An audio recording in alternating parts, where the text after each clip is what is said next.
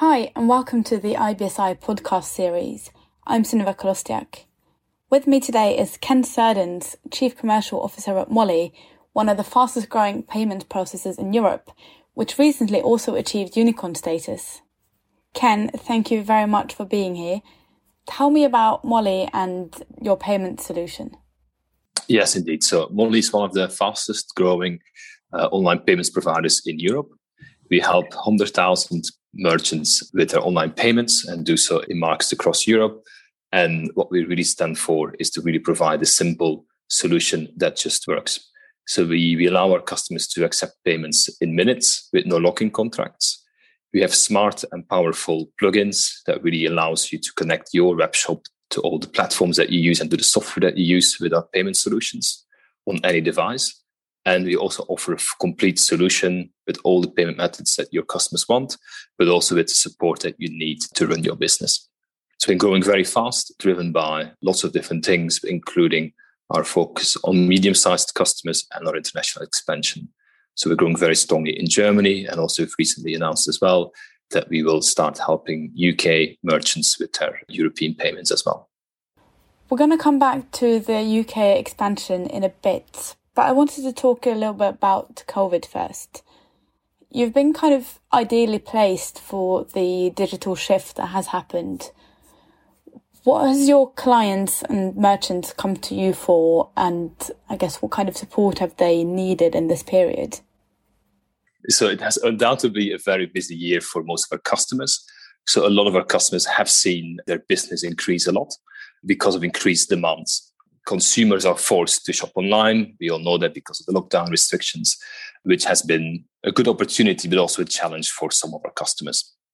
Uh, so what we've seen is, of course, online payments going to the roof, and our customers really seeing the importance of online payments and the importance of optimizing your online payments.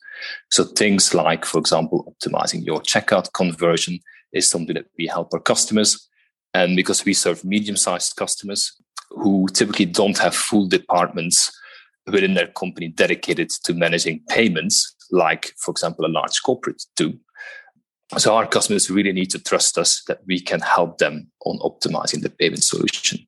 So being that conversion optimization, but also helping them select the right payment methods for their customers in the different markets, but also understanding how well their business is doing by providing them very easy and simple reports that allow them to slice and dice data so they can really see where the opportunities for growth are, but also if some issues arise, they can quickly identify what's going wrong, and then we help them identify what they need to do.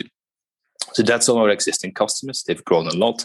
On average, our customers grow about 56% over the last 12 months. We also have seen a huge influx of new customers. So we already onboard thousands of customers every week, uh, but that number really increased massively. And every time there was a new lockdown announced, we saw again a boom in the request for new customers. So these new customers, a lot of them have been offline customers that were forced to sell online. And it was the first time they have to deal with it. So we really helped them through one, our very simple and easy onboarding process. So we really make it very simple, slick for customers to give us their details, sign up. We do all the checks that are required to make sure that customers are who they say they are. And then because we have very simple integrations, our plugins are really top notch. Our plugins with uh, the e-commerce platforms is actually really simple to set up your online shop. So in a few clicks, in minutes, you can really set up your shop and you can start taking payments. So we helped a lot of these offline merchants to start selling online and in that way also survive because of course the full revenue streams were drying up because the shops were closed. So it's that kind of combination of helping our existing customers deal with the massive influx of growth, whereas setting up a huge amount of new merchants who never ever had to deal with online issues. You're absolutely right. We as shoppers have had to kind of change our behaviours. So it's been now a year of change, but restrictions are being lifted, and we've got global vaccine rollout that could be the light at the end of the tunnel. Do you think these habits have stuck at this point? I think so. So if you look at where we are right now, so we've been growing more than 120% year on year through combinations of new customers, existing customers that are growing.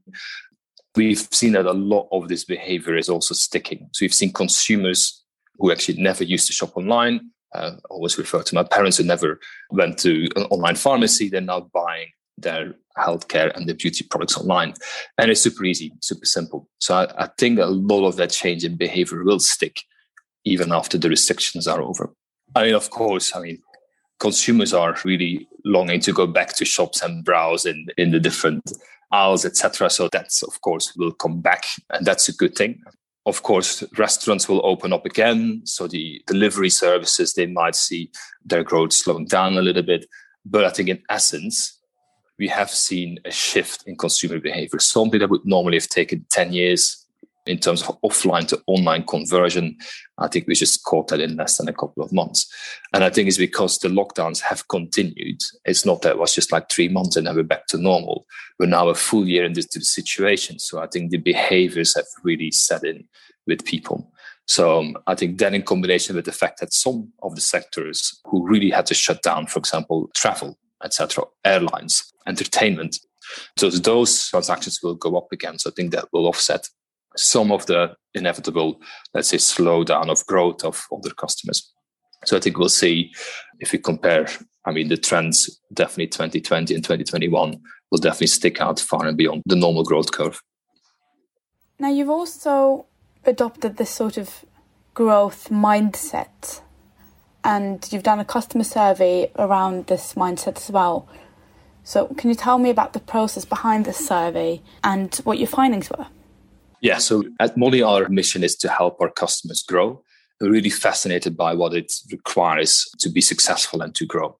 So, one of the key things is having a growth mindset. That's a concept that was launched a couple of years ago and really talks about people with a growth mindset. They really believe that they can create their own destiny and that they can create their own look, etc. Whereas people with a fixed mindset, they probably think that a lot of things have already been set out. So people with growth mindset, they are really more proactive about thinking about how can I improve myself as a person? And if you're a business owner, how can I improve my business? So we really wanted to understand whether that business of growth mindset also applies to our customers and to online merchants in general. And what was interesting was that indeed it does, because we've seen businesses with a growth mindset on average growing faster and being bigger than merchants with a fixed mindset. For example, during the pandemic, if you look at the results, 28% of growth mindset customers they reported an increase in monthly sales during the first couple of weeks, where it was only 21% of merchants with a fixed mindset. Merchants with a growth mindset are always thinking about how can I improve my online shop? And one of the ways to do so is to provide more payment methods and the right payment methods. So if you look on average, how many payment methods do merchants with a growth mindset offer versus with a fixed mindset, there is a difference of 25%. So about 4.2 versus 3.5 for a fixed mindset. So it's really interesting, really fun to see those differences. Also, when it comes down to international expansion, so fixed mindset merchants, they tend to stay more local. So 46% of these customers, they only focus on their domestic markets whereas with growth mindset merchants, that's only 38%. So it's really fascinating to see how the concept really translates into, into business as well, and also what you can do to help your shop grow. And that's also what we advise our customers to do. So I think a lot starts with the mindset of the business owner. So like, what do they really believe? How they can really, let's say, what is their destiny and how can they improve their businesses? But then a company like ours, we see it also as our mission to help those business owners, even if they have a fixed mindset, we can just give them some ideas. Have you thought about this? Have you thought about that? So for our medium-sized customers, we have a customer success management team. And that team only cares about how we can grow our customers more. So they look at the data, they look at trends, they see what other companies are doing within the same industries.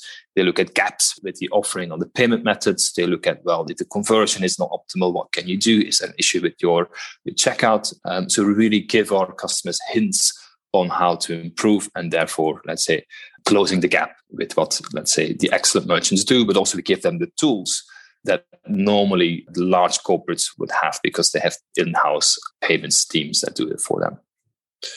And because we're a very automated company, so we use a lot of data, a lot of automated processes, that really helps us to do this at scale. Now that brings us nicely into the topic of Mollie's own growth. and the expansion uh, to support UK merchants that you mentioned earlier. So, how will Mollie succeed, particularly considering factors such as Brexit? Yeah, so I think from my own experience in working in UK market for, for quite a few years, I think UK merchants don't typically rave about their payments providers. So there is definitely an opportunity. The service is typically poor, technology can be complex and old, pricing and contracts are really complex and not transparent. And we think there's a much better experience for merchants to be had of all sizes. And that's where we come in. So because we aim to be the most loved payments provider for B2B customers across Europe. That's our mission. So our strategy is to build on the success that we had in Europe so far by taking one, a very local approach to the market. So really understanding deeply what are the needs of those UK customers. And secondly, really think about the integrations that we need to make. So we have already a lot of integrations with all the major international e-commerce platforms. So it becomes very easy to do business with us. And again, simplifying complexity is what we do as Mollie. And thirdly, we take a very customer centric approach. Uh, so with Mollie, there is no locking contracts. Our pricing is very transparent. It's all available online. Customers that grow very fast, we will proactively reduce their pricing as well. Whereas I think a lot of the PSPs in UK have a tendency to increase prices, to increase their margins. We are focused on the long term. We're focused on growth. We want to help customers who are growing faster. So we really think that we can make a difference in the UK. In terms of our current focus in the UK is to help UK merchants who are selling to Europe. Of course, selling to Europe has become more complex uh, because of the changes in customs, etc. So it's more important than ever now to really engage with those European customers. And that means, for example, offering them the right payment methods. A Dutch consumer is used to paying with iDEAL. That's a local payment method there. So you need to offer that. Belgian customers, they prefer to pay Bancontact. In Germany, you have lots of different things, including Sofort, etc. So we make sure that when we identify there is a customer coming from those countries, that the right payment methods are showing as priority payment methods on your website. So that way you take away one of the friction points to engage with consumers in Europe. So, one of the technologies that have bloomed in the past year is buy now, pay later. Having several payments options, I guess, is great and a necessity, but buy now, pay later has raised a lot of debates in the past months, and the UK regulator has also stepped in. So, what are your thoughts on how things are developing in that space? Yeah, no, absolutely. So, buy now, pay later options they have become very successful indeed, and the growth of companies like Klarna are just examples of that. I think what's really good about these payments options is that they solve a need both for the consumer and for the merchant. Of course, the consumer is always looking for more flexibility and for more, more flexible financing options. And the merchant, the web shop is looking for payment options that reduce friction. And of course, when you are offering, let's say, goods and consumers are thinking about, hmm, maybe I should wait till next month that I can buy this. Uh, buy now, pay later solutions really solve that problem. These solutions are already regulated in markets outside of the UK. And yeah, sometimes regulation can be seen as restrictive, but I think it's also a very good opportunity whenever new regulation comes in for those innovative players to really optimize their products so that the experience for the consumers is as smooth as possible. The regulation will also focus to protect the most vulnerable customers, which in the end is not only in the best interest of the consumers, it's in the best interest of the merchant, but is also in the best interest of the provider of the buy now pay later solutions, as these companies in the end need to cover the risks if something goes wrong. So I think regulation in this case is a good thing and is aligned with the interests of the different players in the field. Comes back to as Mollie, what we do is we because we enable all these different payment methods, it's incredibly critical as a merchant to offer the right mix of payment methods. So if you see that one payment method, for example, like a buy now, pay later solution, is taking off really quickly, it's super easy with us to switch on those payment methods so you can always act quickly to offer the right solutions for your customers. One more thing I'd like to ask is about Mollie and your plans going forward. What have you got going on this year? So we're really focused on a couple of things. I mean, and the main theme is growth. So we help our customers grow, and by doing so, we're also growing as a company. So we're growing in all markets, both in our ex- existing markets where we focus on larger customers where we're offering more products to our customers, and obviously international expansion. In Germany, we're growing really fast. We're growing about uh, a thousand percent year on year by adding a lot of new customers and also adding more service to existing customers. UK expansion is a good example. Again, at the moment, we're focusing on helping uh, UK merchants with our European payment methods, uh, etc. In the future, we will expand beyond that as well. Also, adding more products. So, payment methods, that's the core of what we do. We have a great checkout page, etc. Uh, but we'd like to help our customers with all of their financial services needs. So that means that we're looking into adding additional products and moving beyond just being a payments provider to becoming like a full financial services solution provider for B2B customers. Thanks so much for the conversation, Ken.